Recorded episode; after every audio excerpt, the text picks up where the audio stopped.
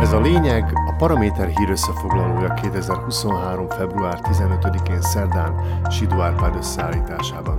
A mikrofonnál Juhász László. A lényeget megéri hallgatni, a Kauflandban pedig megéri vásárolni. A lényeg támogatója a Kaufland.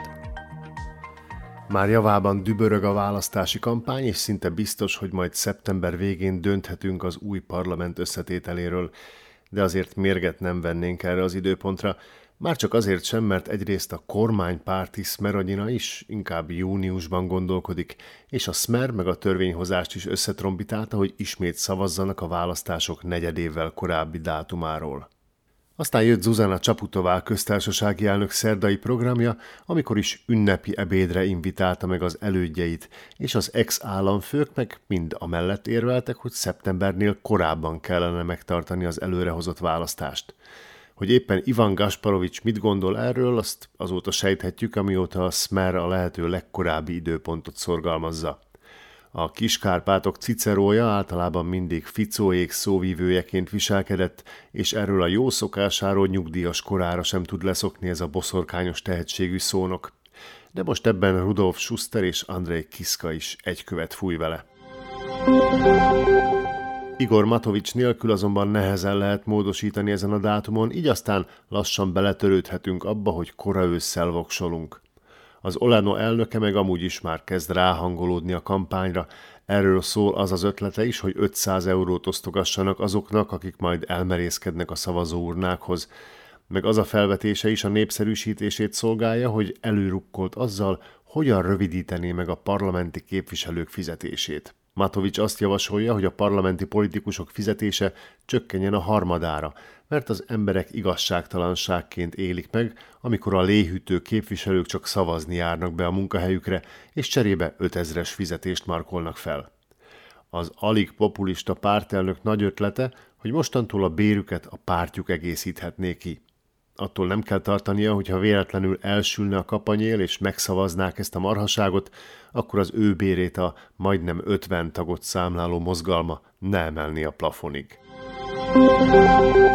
Erre meg biztos lenne igénye, hiszen még mindig nagyon magas az infláció, bár éves szinten már enyhén csökkent. Havi szinten a lakhatással összefüggő kiadások, valamint az energiaárak emelkedése volt a legnagyobb hatással az inflációra, és csak ezután következik az élelmiszerárak növekedése. Ez a három tétel adja a szlovákiai fogyasztói kosár 50%-át, vagyis ezek teszik ki az átlag háztartás költségeinek a felét, ezért ezeknek a termékeknek a drágulása nagyon érzékenyen érint mindenkit. A statisztikai hivatal drágulást mért szinte minden területen. Egyedüli kivétel az üzemanyagár, ami decemberhez képest minimálisan csökkent, de még így is majdnem 6%-kal többet fizettünk egy tankolásért, mint tavaly januárban. Közben azok a normálisak, akik megvetik Moszkvát az undorító rablóháborújuk miatt, elégedetten dőlhetnek hátra, mert egyre nyilvánvalóbb, hogy az Oroszország elleni szankciók hatékonynak tűnnek. Egyelőre nem rogy térdre ez a terrorista állam, de ilyet a Ficónak is csontig behízelgő hazug magyar közszolgálati perepucs sugalmazása ellenére senki nem is ígért. Az egyik hazai adatelemző csoport elemzése viszont úgy látja, Oroszország akár hamarosan csődöt jelenthet, akkora az orosz költségvetés hiánya. Jól vizsgázik az oroszok kőolajára bevezetett árplafon, és ehhez most párosul a kőolajtermékek, tehát mondjuk a dízel üzemanyag behozatalának a leállítása is. És ez még mindig nem minden.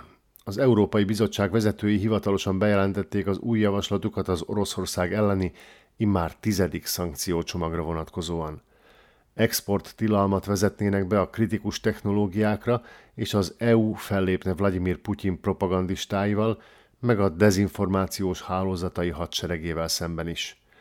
Azt itthon is érezni, ezek az erők mennyire mérgező hazugságokat terjesztenek.